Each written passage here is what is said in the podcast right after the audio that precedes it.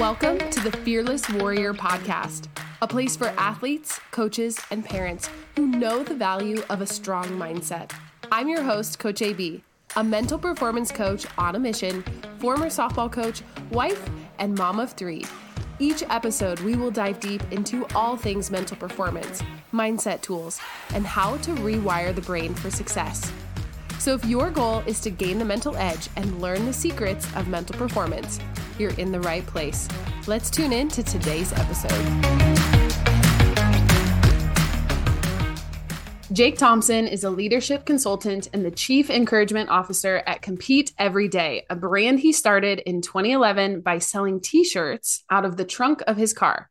Jake has spent more than a decade working with leaders and organizations all over the world on how they can get better results for themselves and their teams. He's been featured in Forbes, hosts a podcast in the top 1% globally, and has directly impacted, get this, over 80,000 ambitious leaders.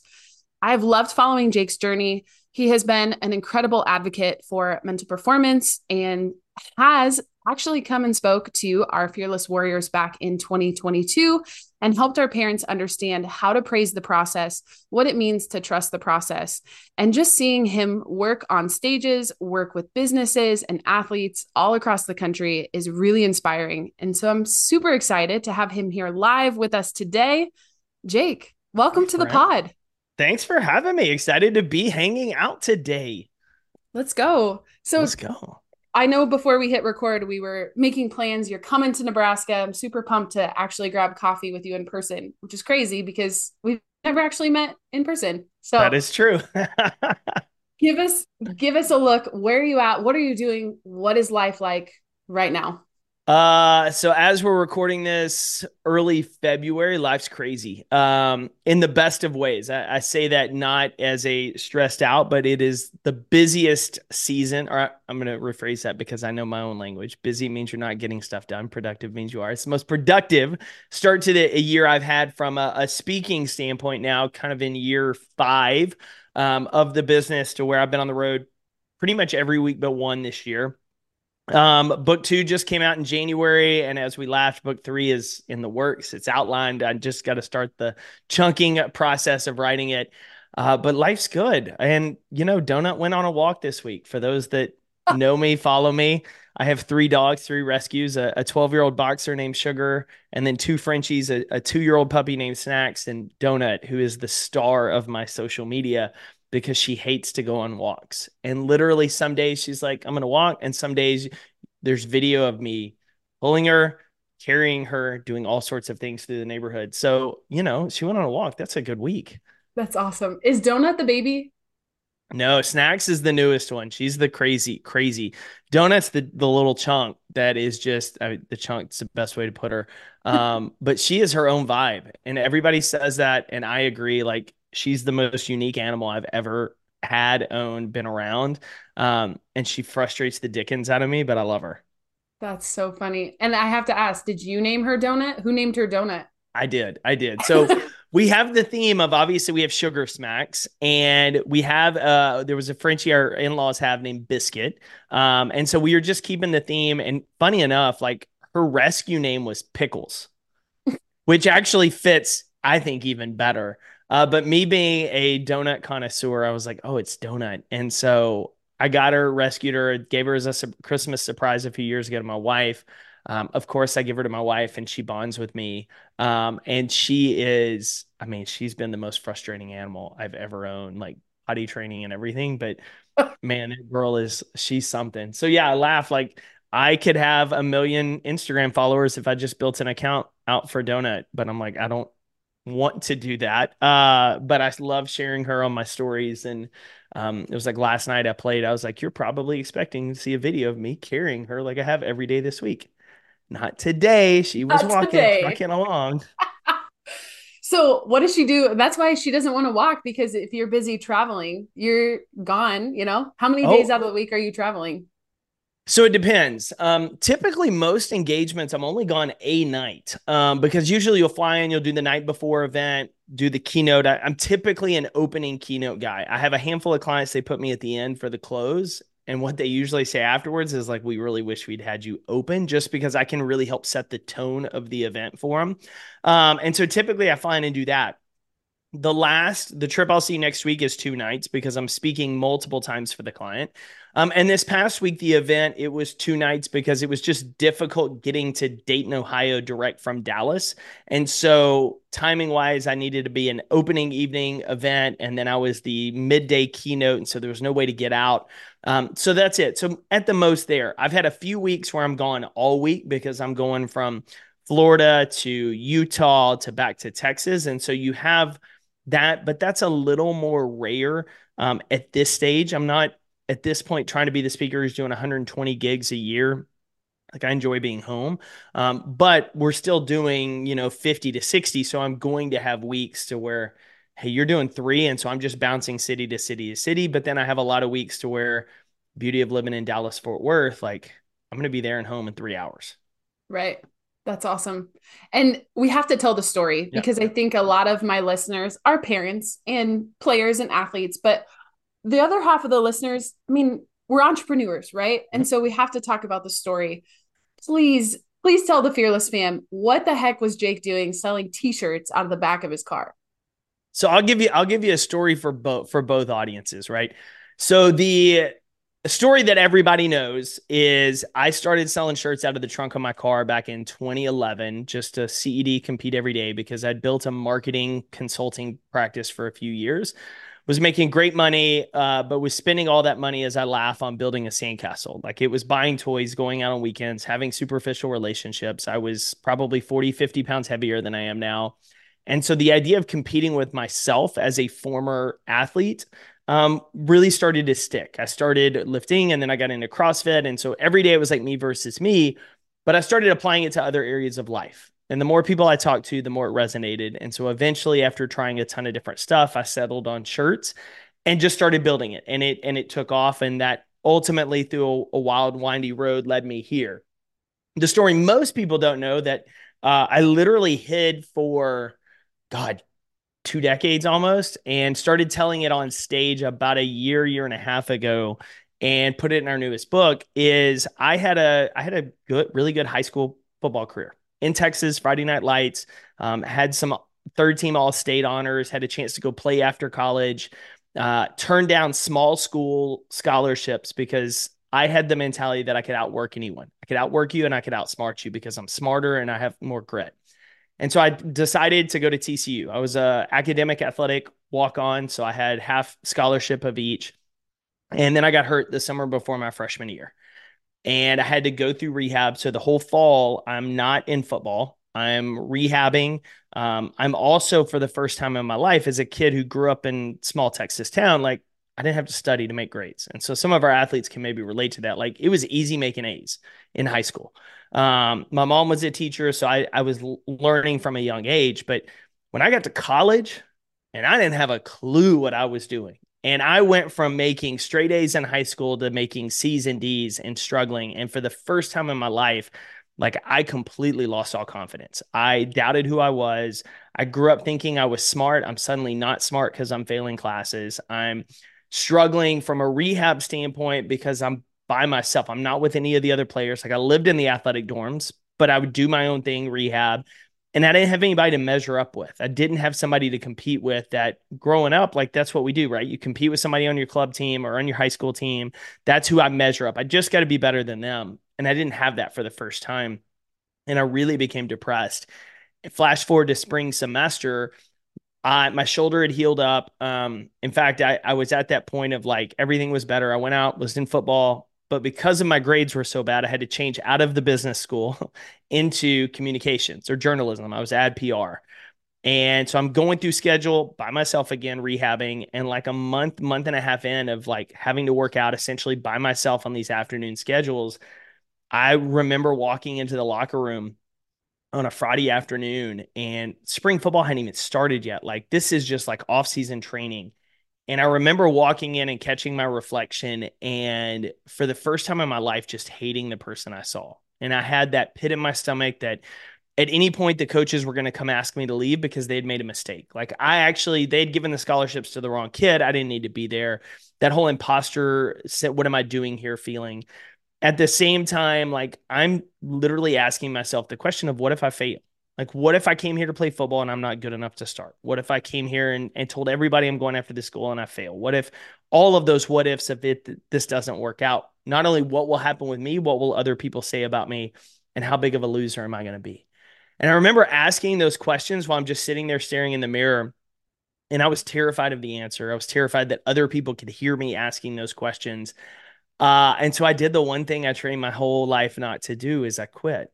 I turned in my stuff and walked out on my opportunity because I was too afraid of failing. And I tell people that of like that was the biggest regret I had in life. And it and it followed me everywhere. Like flash forward spring, fall, I'm playing intramural football I was pretty good because I was college level, like ready. And the football guys are like, why are you not out playing? Like, you have the, like, you can play with us. You should be out on the team. And I'm like, ah, you know, my shoulder won't hold up, like everything, because I was too afraid of failing at where my identity was so tied up in what I did versus who I was. And I didn't tell that story for years. And I was having a conversation with a couple of speakers in like 2021. And they're like, you got to tell that story. And they're like, what? Uh, they were like, like that, that's the whole reason you started this company. Like, if we're honest, like when you started getting your life back on track, the reason Compete Every Day resonated with people is because I could see where they were letting fear talk them out of stuff. Like they were settling for what's comfortable, they were afraid of growth opportunities. And so I was like, I don't want to see them do that. And that's kind of why I took on the title of chief encouragement officer of like, do the thing you're scared of doing. And so that decision ultimately has led me what was the spark later to start the company. And it's funny as I tell that story, almost every time I tell that story, which I mean, it's terrifying the first couple times you get on stage. Uh, especially a lot of the audiences I speak to, they're type A's. Like I have sales audiences, I have construction folks. And I'm pretty much getting up here of like, this is the most embarrassing thing I've done in my life. Here's where I failed. You're like terrified to tell folks. And almost every time I have people that are really type A, they're like, I did that same thing in college. Like I could never place it. I had a lady tell me last year, she's like, I struggled with this for 30 years because I thought I was the only one who'd ever done it. And the moment you said that, the moment I thought, oh my God, I'm not alone. And she's like, I was suddenly at peace with it. And so, like, I tell that story now because, especially as athletes, like every new level requires a new level of you. And because you were really good and earned your spot in middle school or in high school, you have to start over when you get to the next level. And that's terrifying because A, you have to go earn it all over again. But B, you're going to have a pit in your stomach of discomfort that is not a sign to run from. Like that's what I thought at 18. Listen to your gut. Everybody says that. My gut says this is terrifying. This is scary. Run. In reality, that pit in your stomach is hey, this is a growth opportunity. You're doing something you've never done before. I didn't have the skills to reframe it, which is why I love your program and your coaching and everything that you're doing for the athletes and the parents is because I didn't have any of that. And so I got completely knocked off course school wise because I suddenly didn't see myself as a student. I was a smart kid and now I'm not a smart kid. Football, I wasn't realizing like you got to go back through all the process all over again. And so, yeah, so I start telling that story. So those are really the two catalysts for compete. Um, and then ultimately sending me down to, to the work we're doing now. That's incredible, Jake. And I I understand why that takes a lot of guts to share that story because it takes some vulnerability on your part to admit that. But I think your connection is is worth far more than your own fears. And now you're just going to keep telling it. You can't back down now.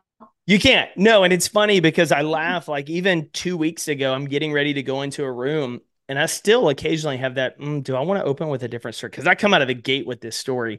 Mm. And I was like, do I want to open with a different story? And I had to sit there with myself and say, why would I do that? Well, because you're worried this is a quote unquote tougher crowd. What if they think you're a sissy? What if they don't connect with you? What if, and I say, and so then I'm like going through my head of like, well, actually, like I know this story works. I know this story connects.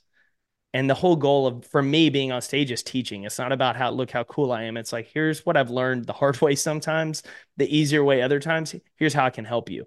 Um, and so yeah you just kind of have to own that piece of it uh and so it's it's life but as the athletes know like and parents know like people are never influenced and inspired by perfect It's mm-hmm. always the mm-hmm. people that are dealing with imperfections and mistakes and setbacks, and they found a way to overcome it that gives more of us hope. But I also want to point out as a mental performance coach, you're doing self-talk even before your speeches. You're you're Oh, doing, I have a whole routine. Yeah. I have and a routine, whole yeah. routine. So I love that quote that you said. Every new level requires a new level of you. I think if we could preach and stand on a soapbox and shout to the world the biggest mistake that we all face, those of us that have graduated from college, whether we played, quit, came back, came through injuries. I feel like that's more common. If we could go back, and I know that this is a question that I ask at the end of the episode, let's just dig in right yeah. now. I'll ask you the time traveler question. You're a time traveler. Let's say you can go back to that Jake before Jake saw Jake in the mirror. What would you what would you say to yourself now? Yeah, so it's funny because as I'm giving this talk and I tell the early stages of compete, I come down to this question and I always ask my audiences the same thing I would have told me. You can care about looking good or you can care about getting better. And when you care about looking good, you're trying to impress people that ultimately don't matter. Like, I don't remember what three people were wearing to dinner last week when I went out with them. I just remember that we have great conversation. Like, we don't remember things, right? Michael Gervais says that new book of uh, rule of mastery uh, is not care, stop caring what other people think. Like, it's our FOPO that gets us. So I'm always about do you do you care about growing your ego or do you care about chasing excellence? Because when we grow our ego we don't take action. We play it safe. We never attempt to get better and improve our skills because it's messy it's sloppy. It's why like if anybody listening plays a musical instrument like day one you sucked. I don't care who you were you sucked. Mozart sucked on day one. But like with enough intentional rep and focus and consistency you can get really good the problem is nobody wants to go through the mess. Nobody wants to look sloppy because we worry what other people will say. But that's progress. Like when you just put on the blinders and say, How do I get better? How do I get better? How do I get better? Then eventually you get to a point where you become great at something and successful. And the truth of the matter is, when you succeed, everybody wants to know how you got there so they can too. They just want to learn something. The problem is, it goes back to I started really sloppy. Mm-hmm. And so mm-hmm. that's why, like, I hate like YouTube channels of famous people or whoever that look so polished, but they don't show their videos from year one when it was just a mess. And like keynote speeches, like I still have my old talks, and I'm like, I go back and I'm like, what can I pull out of there? But that's the beauty. And that was the thing when I was so much younger, is I, I worried so much about what other people said. My identity was wrapped up in winning their approval that I was terrified of the criticism. And so if I just cared about getting better, then I wouldn't have worried about anything else except what am I doing today to improve my skills, to improve how I show up as a teammate, to improve how I show up as a student. Knowing that that's stacking a Lego block. I got a stack. I literally have a box of them on my desk and I use one in a show, but it's a box of Legos to remind you a single Lego block by itself is worthless. Like, unless mm. you're barefoot walking through the house, as every parent on here probably knows. Been mm. there, done that, right? Sounds familiar. Uh, yeah. So, but if you Google world's largest Lego creations, you see things like a Singapore Airlines airplane that's 11 feet by 12 feet, weighs 225 pounds. I think there's a guy in the UK that has an entire house with a working toilet made out of Legos. Like there's some fascinating things.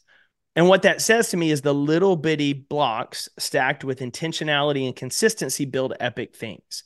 The same applies to our playing careers, our lives as parents, our careers. Like it's teeny tiny choices stacked every day consistently and intentionally that build epic outcomes. And we either A, get too much of a rush to get to that finish line, or B, we get so distracted by worrying about what everybody else says that we don't just say, What am I doing to intentionally get better?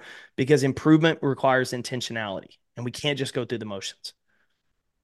I think you hit on a huge piece right there is that you know those little moments those little drivers. I think so often the mistake that we make and i'm i'm just as guilty as a coach coaching my athletes or even parents coaching their athletes is we're looking at the scoreboard. We're looking at that big moment like oh i want to post my daughter's home run ball. When is she going to get her home run ball? And the athletes are saying you know when is this going to happen? And you know we want to I want to play varsity as a freshman. I want to do all of these big things, but are you willing to do those everyday choices and you know your whole company compete every day. So give us a look. What is that you know from stages from the clients that you work with?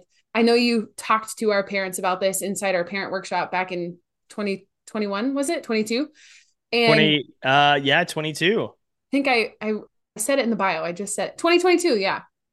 So what is this about? You know we always say trust the process and i know you hit on that tremendously and we got great feedback from the parents. What is the process? What do you what do you mean by process? What do you mean by compete jake? Yeah so the idea is falling in love with the process versus the outcome because we don't we don't control the outcome right? We don't control a kid doesn't control if they hit a home run right? They control do they make good contact on the swing through? Like what's in their control with everything? And the problem with what we find in sports psychology and we talked about this on part of the coaching call is when parents are fixated and fascinated and praise the outcome points scored hits made runs driven in games won kids associate mom and dad's love with that which becomes a real problem when your kid goes 0 and 3 at the plate. Because then they think you don't love them as much or you're not as proud of them, even if they played their absolute butt off. Um, on the flip side, when kids are praised for process, which are things in their control attitude, effort, actions, where they're focusing, how they're talking to themselves, how they're talking to their teammates, what kind of teammate they are, how they're coachable, they start to associate that importance long term with success. And mom and dad's proud of me. And so think about where you are as an adult. Like you don't control if your client's ready to buy or not. Like I'm in sales, I don't control that.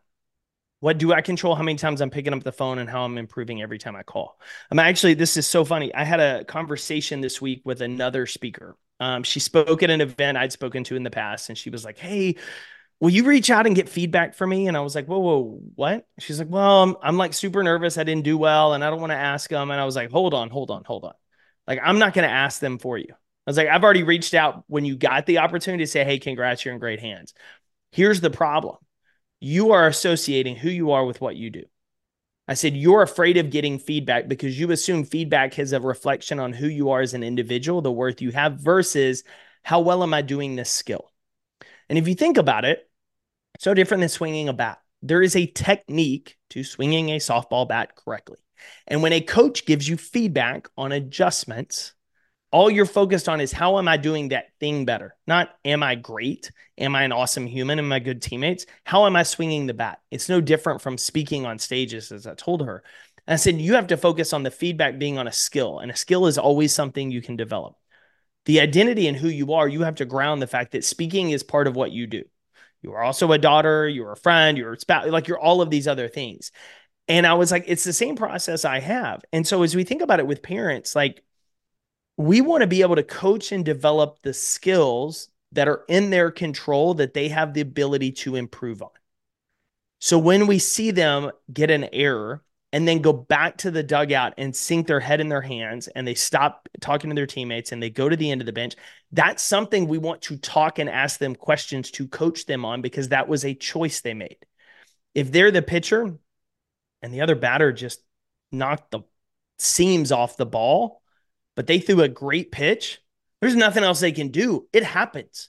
It happens. And so what happens is if we don't focus on process and what's in our control, then we have this idea of uh, they call it I want to say it's outcome fallacy and Annie Duke talks about it in the in the book Thinking in Bets, but it's essentially assuming all of the decisions off of the outcome here's the reality. If you've played sports you know this for a fact. There are games you won you played terribly and you shouldn't have won and there's games you lost that you played your butt off and did everything you could and you still lost. Mm-hmm. that is success fallacy right there. It's assuming that on the game you lost you should have done something different when maybe the other team was just far and away more talented and they were hot that day. And you played your absolute best and there was nothing more you could do on the flip side, if you win a game you shouldn't have won, you get success fallacy of thinking, well, I don't have to prepare as hard next week because we won that game. I don't have to practice as hard of, hey, I got by doing this last time. And right. so that is what happens when we focus on the outcome. But when you come become someone who falls in love with the process of here's where I'm getting better. And as a parent, this is like where you come in heavy of being able to say, Hey, I loved how you responded after that mistake. I, I, saw how you got back to the bench and you were cheering on your teammates. Like that stuff is so key. And it reminds me, one of the stories I'm writing about in my book is there's a couple of players who I've seen become great teammates when you would expect them not to be. And one of the girls, I'm going to screw this up. I can't tell you her name, but I think she's the University of Alabama softball. And this was like College World Series playoff time, and she's a senior. Could be your last game. The team is losing. They're down two, bottom of the ninth, and coach replaces her because coach gets a gut feeling that I'm going to stick in another batter. Now, think about this. You've played the whole time. This could be your last moment to ever at bat. It's a clutch moment. Every player wants clutch moment, and coach swaps it. That girl goes over there and starts cheering her butt off. She is celebrating. And guess what? The girl she put in knocks it out of the park. The team wins. And she was the first one on the field celebrating. Like that's what it means. And if I'm a parent, I'm not saying congrats on the win. I'm praising her for how you handled that situation of frustration because that's going to pay off in 20 years when you're not playing softball and you're in an office with the team and the manager decides to do something, you still step up and be a great teammate. Like that is the key. I love that so much. And I think it it is reminding me of our conversation with Rhonda Revelle of you're in the thick of it in college softball, college world series, heightened experiences. I think when you see it, it, and you said that right there, you're praising what are they going to remember? What's actually more tangible beyond the win is who she was in that moment. I wrote a really cool note. You said something really interesting, and I want to repeat it back you said give feedback on the skill, not the person. And so I think about all the parents that are in my DMs, all the parents that are texting me, all of my one on one athletes. How do I be a better parent? And the thing that breaks my heart the most is that I work with some pretty top performers. They're going to go D1, they're going to be successful. I know that they have the physical skills, but what's the one thing that their parents are constantly criticizing? Their skills. Yep. And we forget, right? We forget if we're pointing out, right? Here's what you did wrong. We a high performer craves that feedback. So I'm I'm thinking of my girls that I coach. They want to know what they're doing wrong. They want to know, hey, am I getting my hips through on this pitch? Am I working on my step? Am I loading correctly? How's my backhand? All of those things. They crave that, we'll say constructive criticism, but they want that feedback on the skill. But how often are we giving them feedback on their attitude or even a skill that they are getting better at. If they did something correct, are you praising the process? So, for example, I'm thinking of one of my girls that's really working hard on her backhand and her range. And when she gets it, it's just expected. Like her parents just assume, yep, that's par for the course. We expect that out of you, but they're not praising that. But what would that look like if if you started praising that, parents? And I think like just and I'm wrapping this around my mind of how do you give feedback on the skill when they're successful? And what does that sound like? What's that conversation? I think would be so impactful. Huge, so huge. huge. And it's we the things we expect, right? I expect my kid to play hard. I expect my kid to be respectful. Like just because you have those expectations doesn't mean they do. Think about every conflict. If you're a parent and you're married, think about almost every conflict you've had with your spouse. It's because there's unsaid expectations, and those expectations are not met. So but when they are met, are yeah. you acknowledging it? Are and, you saying? And are you acknowledging yeah. it? And that's a big one. Like I saw a video um the other day of a kid who and it, this crazy made my my blood boil. It was like flag football. And this kid makes an incredible catch and move and the defender falls down. And the kid's first move is the Tyreek Hill piece as he goes by him. Now, I would praise my kid of, dude, that was an incredible play. Love how you made the adjustment, but I never want to see you do that again. You will never embarrass an, a, an opponent because why? The opponent is there to compete and make you better. Mm-hmm. You should acknowledge them. You should respect them. There's a reason, like Barry Sanders, one of the greatest of all time, flipped the ball to the ref and went back. And he would do the most unbelievable things because his attitude is, I'm going to be back. Like it was not a surprise to get in the end zone and do great things. And when we praise our athletes for how they celebrate, go wild when you win the game. Celebrate with your teammates. Don't celebrate in the face of an opponent. Like that's where I get all, but those are process things that are 100% your control. Emotion of the moment. Do you let your emotions control you or not? when our emotions control us, we're a way more inconsistent player in person. Mm-hmm. I'm also looking at my notes. One of you want to know what the first bullet point was from the workshop that you did with our parents? What? Rewarded behavior. This is on my podcast notes. Rewarded behavior is repeated behavior. Boom. Thousand percent. Right there. Thousand. I tell and I tell adults this all the time, and and it's funny. I, I preface this with the sports psychology, right? We know with kids, we have seen study after study. The studies with adults are very mixed. very mixed. And I think there's a, a number of factors that also play into our life as adult. However, I a thousand percent still believe that rewarded behavior is repeated behavior in, in the adult standpoint, just as it is for the kids. Now, the rewards sometimes vary. We know, like sales professionals, they're sometimes motivated by money. Some people want recognition. There's a ton of that world. But the simple process of being praised, I think about how many of our team members, and I'm talking to you parents, how many people you work with go alongside when the last time somebody told them, you're doing great work, you're doing a great job, even if they're not getting the outcome. Like that is where I see a huge opportunity of, hey, this is a lesson for our kids as much as us of like, where are we praising process in coworkers when we see them do things that we want other coworkers to do? Because the more we praise it, the more we establish it as a standard of importance in our culture. And I think just looking for opportunities for our kids and tell them that's why I loved the group, you know, uh, the tagline, I love to watch you play. That I know those people have their own podcasts and stuff on of it's just the idea of like I love watching you play the game because of you do A and you do B and you do C and you do D and it has nothing to do whether you hit the ball out of the park, you strike out everybody, or you have a perfect game. It's everything that's in your control. And the more we stop assuming A, the kids know we're proud of them, and B, that those expectations are being met, the more we can verbalize those things with them. Even if you get the, I know mom, I know dad, like take it, take it, go. Like, because what's going to happen is this you're going to pour into them over and over and over and over and over again. And it's going to feel like it's going in one ear and out the other. But eventually, somebody like me is going to come along, somebody outside your world. It's going to be somebody they see on social media. It's going to be somebody they hear at an event. It's going to be a boss they have 10 years down the line.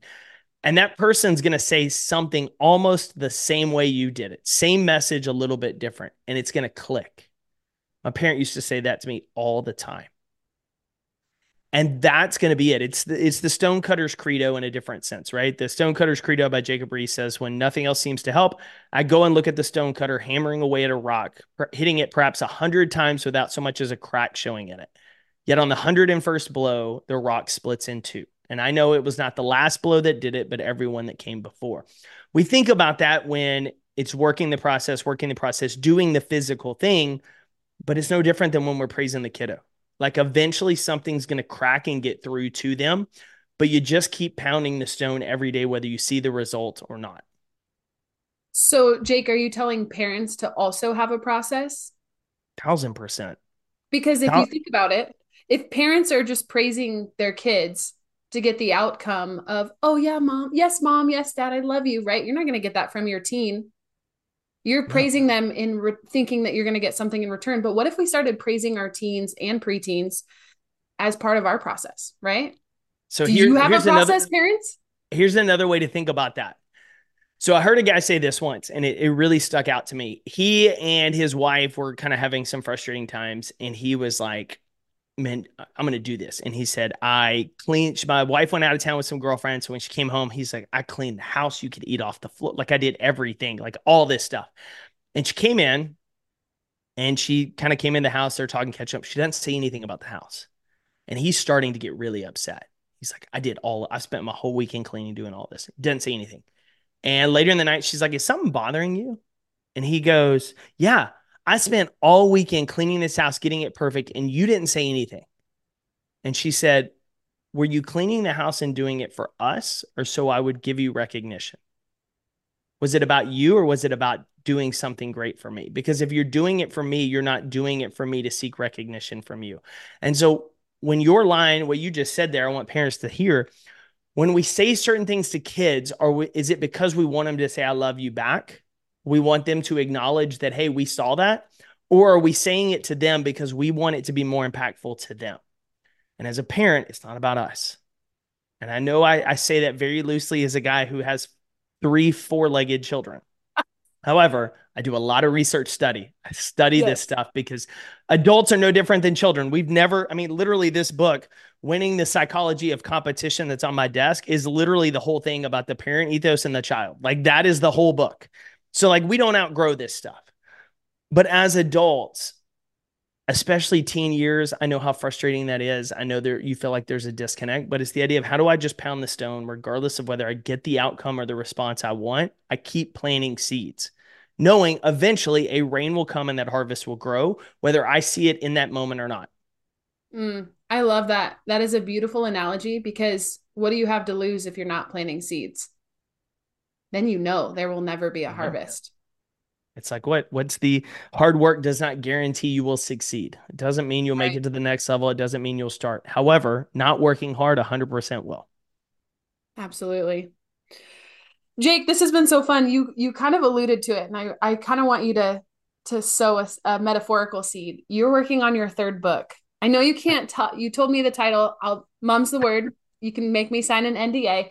But your bur- your book that you're working on is for athletes. You you're passionate about this and you want to serve athletes more. And a lot of the talks that you've gone to, you've told me, you know, after every speech, you have parents that come up and say, "Oh man, this would be great for my daughter. This would be great for my son." I think this ripple effect it expands far beyond just corporate. Tell us about your book. Yeah. So that so funny enough. So my first book, Compete Every Day, um, is that right? Seven key choices. Every one of us can make a simple on the surface, difficult to execute because simple doesn't mean easy. Every time I give one of my keynotes, it's like I wish I had my kid to hear this. Or do you have stuff yeah. for kids? And for me, where I am in my career, like I do a ton in corporate and associations. And so I I do budget some time for local clubs and groups, or if I'm an area, like I have a couple colleges I go see, but I can't scale. Like I, that's just not something I, I can scale at this at this time. And so every time I get asked, I'm like, I should really do this. And I had an event last November, and the group was fantastic. It was a group of lawyers, and there were tons of them. They're like, I need this book for my kid. And I was like, I'll write the book. And they're like, no, seriously, like if we bring you back next year, you have to have this book done. And I was like, oh, I love, no love this. I love this accountability. But it really is that. Like I am super passionate because of that story I shared, right? I I know what it was like being there and then walking away. So I don't know what certain mm-hmm. things are, but I know what I wish I'd known. And as an adult looking back, I can better identify situations. And so the new book, it really follows the format of kind of the first book as I laugh, like the original Compete Everyday book. It's still kind of that format. Like, what are things that you need to know to stand out. And it pulls a lot of examples from athletes that your kids are watching or have seen growing up. But it's like, what's the difference between an athlete and a competitor? Like those are two very different things, especially when it comes down to a mindset. Um, what matters more than just kind of wanting to win? Um, how do you how do you get more playing time?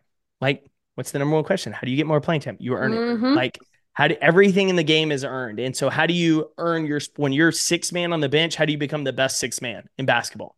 Um, we talk about controlling the controllables, uh, being your own biggest encourager and self talk, because I know that is a struggle for a lot of us of only listening to the thoughts in our head versus working with great coaches like you who are teaching us to to learn and listen and talk back and reframe.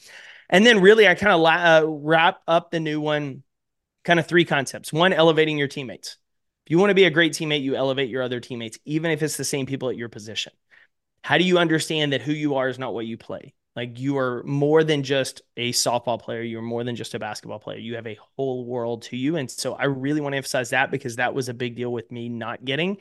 Um, and then finally, this idea of life has no off season. And so like sports do, but life like every day we should have this mentality of what am i doing to get better and it's one of those lego blocks i tell people that on the surface seems yeah of course makes for a great instagram post but how do you actually do it and if you become someone who's willing to do it even if you're not perfect you go 325 out of 365 days next year every those 325 you wake up what am i doing to get better over a five to 10 year play, you're going to far and away dramatically outperform and outposition yourself over everyone else just going through the motions.